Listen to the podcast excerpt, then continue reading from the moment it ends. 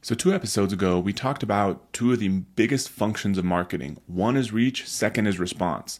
So, starting in the next episode, we're going to get into the response side and go deep into that, which is what I've spent a lot of time trying to figure out. But to wrap up the reach side, the biggest lesson I can give you is don't be boring. And so, this is a special presentation that I gave for our Tycoon Tribe mastermind of seven figure plus e commerce entrepreneurs. And it's about how to stand out with your products and with your ads and content. Because if you can figure out a way to stand out, which a lot of businesses get wrong, they put super boring stuff out there and they wonder why they get nowhere with their ads. If you can find a way to stand out, and I'll show you exactly how to do that, then you can get 10x the value out of the money you spend on ads and out of the content that you post on social media and with your products themselves. And so this is a special presentation that I gave just for our mastermind, but it's super critical for you to understand when you're trying to figure out how to get the most out of your marketing so that then you can get the most people in your funnel and then start figuring out how to persuade and convert them, which is what we're going to get into next. So please enjoy. So, principle number one is contrast, using what people don't expect to increase sales. So, the first part about this, let's talk about the product, creating contrast in your product. Monster Energy, I don't know if anybody saw my post about this, but I actually read 25 years of annual reports for Monster Energy, which probably sounds a little insane saying that out loud. Uh, each one's like 200 pages. At some point, you know, like maybe like 50% of it's like boilerplate. I'm not literally reading the same, you know, but it's probably easily thousands and thousands of pages. And so I read this because I was curious. This company today has a market cap of about $50 billion. And I was like, how did it become a $50 billion company? And it does about $6 billion in sales. I still don't get why it's valued that much of a multiple of sales. But either way, 6 billion in sales, 50 billion in market cap, either way, it's done really well. I was like, how did it do this? And because it's a public company, you can just go read. And so you start going to sec.gov or wherever and you start downloading all these things and uh, printing them like I do, uh, and you can read them, you can find out. And so I read from like 97 all the way up to like 2022. And so what I found out is that one of their big innovations is, you know, there's a few things to learn here that I'll kind of cover relatively quickly. They started off as a juice company back in the day. And so it started off as like a natural juice company. This guy was schlepping his juices around California and stuff. That business started in like 1930s or something, ends up kind of going bankrupt. Uh, these guys buy it out of bankruptcy, still selling juices. And then around 97-ish, they start kind of figuring out like, hey, these kind of like people are kind of into these energy drinks. So they create these like juice energy drink products under this Hansen's brand. And then they kind of like, hey, people are really into these energy drinks. And so they ended up creating, uh, they wanted some unique product in that space. And so they're doing kind of this focus group and they're like, they find out from their accountant, I think, that hey, if we double the can size, because everyone was doing like the eight ounce Red Bull sort of size, and they found out if they doubled the can size, it didn't really increase their cost that much, but now it was double the size of the product, double the value, but almost no extra cost. And they did this focus group, and this guy was like, man, this can is like a monster. And so that's kind of how they came up with a name. And so their big innovation was doubling the can size, basically the same ingredients. So I would say doubling the can size plus also having this kind of extreme branding really stands out. And so they would say time and time again that they would, I don't, actually don't know if the product looked the same when they first launched it, but in every one of their annual reports, they would say for all of their products, they're constantly looking at like, what does this product look like? What does the packaging look like? What is, what's going to make it stand out? Because you think about their main source of sales has been from the beginning and till now has been retail. And so you don't have a long sales page in retail. All you have is what the product looks like. But I think that's a big factor on Amazon as well. And I think if we ever want to go to retail, we also have to be looking at it. But either way, having a product that stands out in their case was literally just doubling the size. They needed some contrast. It's a bigger can and more extreme design. Another example, boxed water. Despite what they say, they just put water in a box. And so, but it works. You think about once again in a retail environment, same thing applies online. Something different. They're not innovating, you know, some world's new fancy water. Um, I think even people that say that are probably just regular water. But in their case, they literally just put water in a box. And I think it's, you know, they're kind of saying it's more environmentally friendly, which is great. Um, but also just kind of stands out, makes it look different. So when you're thinking about your product, it's like, what are you going to do that's going to make it different than what everyone else is doing? Because if you're doing the same stuff, then it's probably not going to sell as well as it possibly could. Death Wish coffee is another one. Kind of unique value proposition. You know, the world's strongest coffee. They went extreme on an angle, and we talked about this a little bit before.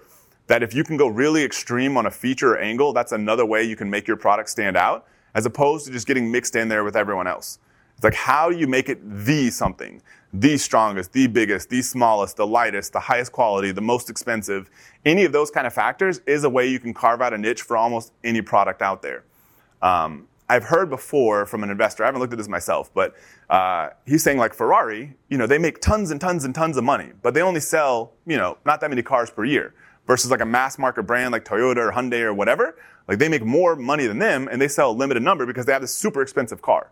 Doesn't mean we should all get in that sort of space, but that's the same way of looking at it. It's like if you have something where you can make your product really stand out at the extreme on some feature set, that's another way to make the product stand out.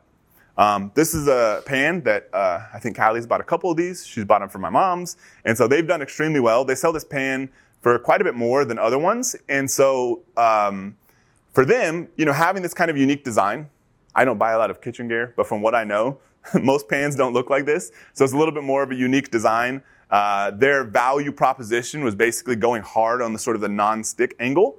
And so creating a product inside of a generic space, most just kind of black pans that nobody's that excited about, they created this brand that's absolutely exploded by making it different. So it's like anytime you look at your current products and you're like, why is this thing not selling as well as it could? It's usually not because you're not getting the right traffic or you're not buying traffic at the right place. It's usually because the product's not exciting enough. It's not different enough. It doesn't fill a niche in that space enough. And so that's the first thing to look at is making sure you have a product that actually stands out. Lifeboost for us, we've tried to make the packaging a little bit more unique than what other people do. I mean, one thing for us, does this red thing? Doesn't really show up on the screen. But you see how we have those little logos down there at the bottom? We've put more copy in our bag than I think most people do. Now, online, I think we can get away with this. If we go to retail, we may have to take some of that back a little bit for compliance and that sort of thing. But for now, we're like, hey, nobody put sales copy on the bag. We're going to put sales copy on the bag. Um, Charles is also in love with these birds on the left and stuff, so he's insistent on having these birds. I'm less sold on the birds, but at least the the branding and packaging and stuff looks somewhat different. But for us, you know, the value proposition I think has probably been a bigger driver. Low acid, super clean coffee. We don't care about all these things that David knows about with tasting notes and this and that. Um, that's not what it's about. It's not for those kind of people. It's for regular people who want really good coffee that's as clean as possible. Specifically, you know, the most loyal sort of raving fan customers are the ones who want lower acidity coffee that's easy on their stomach. Um, so that's kind of been our value proposition. So the first thing when it comes to contrast in your business is having a product that actually stands out. So a few ways to do that. Colors is an easy one. Um, using a unique color palette that's not going to blend in. Packaging, putting your product in a packaging that looks and feels different. A lot of cases, I feel like this is enough to is almost to win in almost any space. Um, if other people are not doing this very well, if you take a packaging that you know, maybe costs you a dollar or two, and you get a packaging that costs you like three bucks or something, all of a sudden you've got this unique packaging that could possibly stand out amongst everyone else. Always something to look at. Ideally, you could do it for the same cost, but at least having a packaging that's somewhat different is not a bad way to go. Features, like I said, take an extreme stance on one feature or value, like Death Wish going extreme on making the coffee as strong as possible. I ordered some. It tastes terrible. I don't know how people drink that stuff, but maybe they just dump like cream and stuff in there, and maybe it's fine. I don't know. Not for me.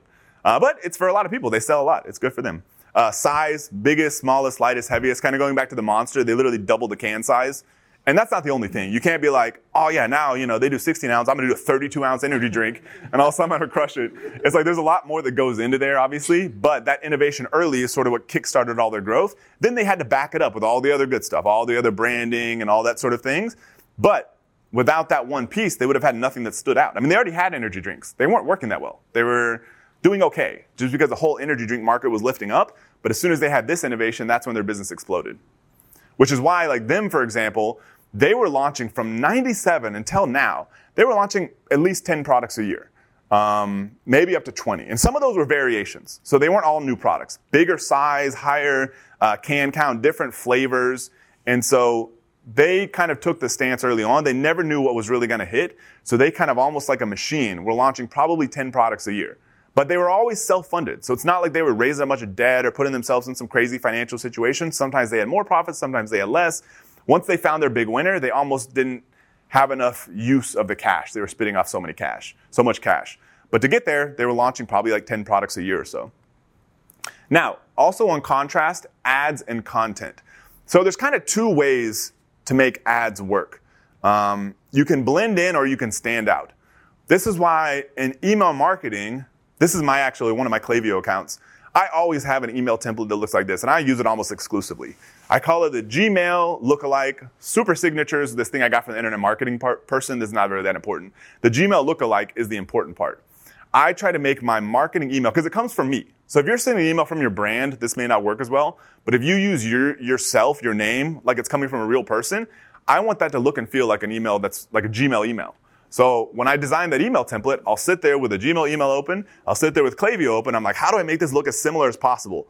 Um, and so I push the unsubscribe down a little bit, nothing excessive. I still want people to be unsubscribed because I don't have email deliverability issues, but I don't want an unsubscribe button that's like blinking in orange, like staring at them in their face, because that doesn't look like a normal email. So it's still there. You can still access it, no problem. But more importantly, I make the formatting of the font as close as possible to Gmail. So this is blending in. So it in email marketing all the time. The other way that we're going to spend more, ta- more time talking about is standing out.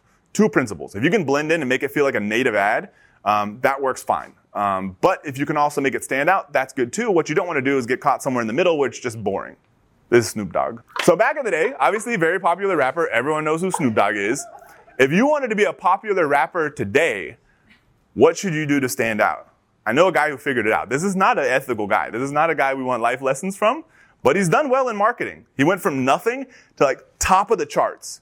Today's rapper also went to jail after for things we don't need to talk about. but it's this guy.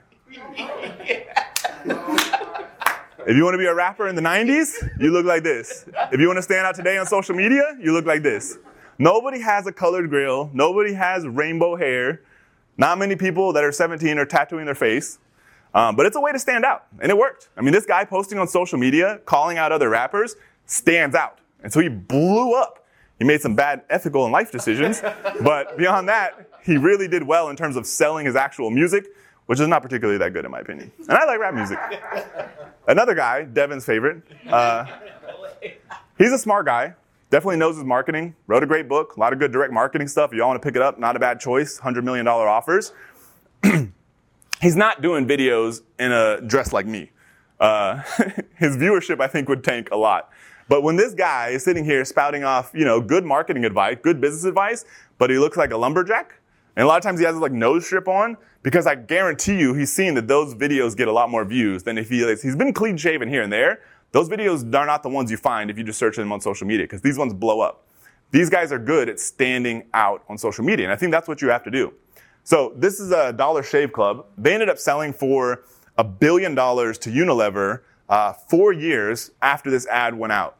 So this ad has 28 million views. Um, these guys and the guys behind them, I think it's the Harmon brothers, very good at creating, you know, uh, video creative. I'm not saying you have to go all the way there, but they created this sort of comedy sketch kind of video for a razor blade company that the razor blades are probably the same as everyone else, despite what they say.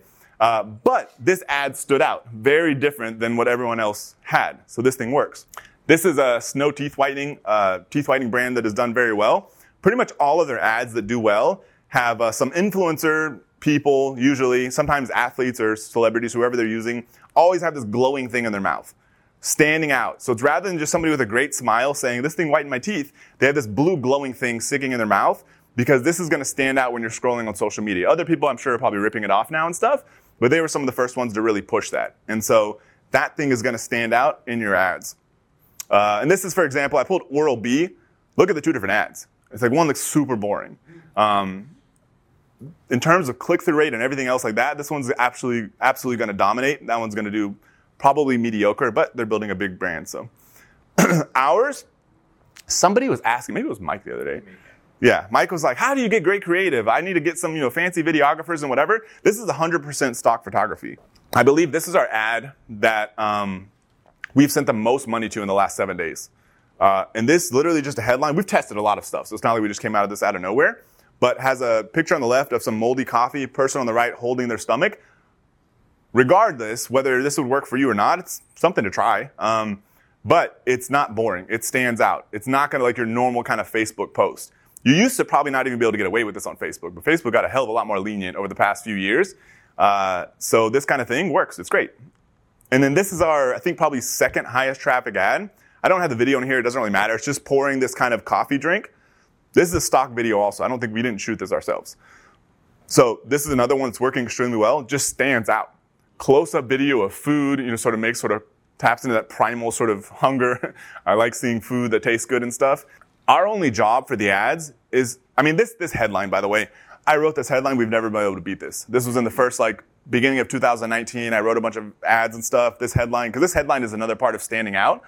And so, other than that, that's stayed the same. Um, we our only job is to send him raw content. Meaning, like if we do a product photo shoot, we send him those nice videos and photos and stuff. Uh, if we have customers that we get testimonials from, we send him those. Everything else he does, uh, because they need to move so fast, create so many different options because it's so cheap to test these things that that should be their job. So that is his job. So he'll create all these variations. I never gave him anything that looked anything like this. Um, I had a couple ads at the beginning, but those are not the ones that ended up winning later on, other than the text part.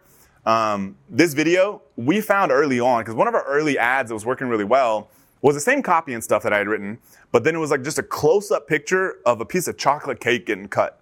And so that gave us ideas. That Dalgona coffee thing exploded on TikTok. These close-up little coffee videos of this delicious-looking coffee getting made, something similar to this. That blew up. So that gave us an idea. Hey, we should do these close-up videos of like little tasty-looking coffee drinks. Um, so that was it. And he kind of ran with it. And he's tested probably hundreds of variations of that kind of thing. But he does all that stuff himself. And I think that's how it should be because they need to move fast. So I think the overall rule of this is don't be boring. My number one rule of advertising. This is my number one feedback, and I've given it feedback internally in the companies. Every person we've ever hired to do any social media stuff, this is me complaining to Callie, complaining to Mike, and then maybe sometimes I'll eventually tell them.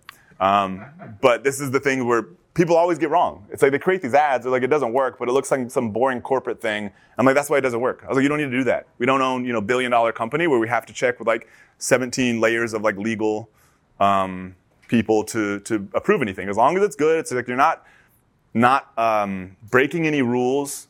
Uh, you're just doing something that stands out, then it's fine. If you were selling a weight loss supplement and you're doing like a before and after, I'd be a hell of a lot more careful. I'd look through Facebook ad policies, possibly talk with an attorney. But as long as you're not jumping into something that's like that extreme, then anything else that just stands out, kind of shocks people, is probably fine.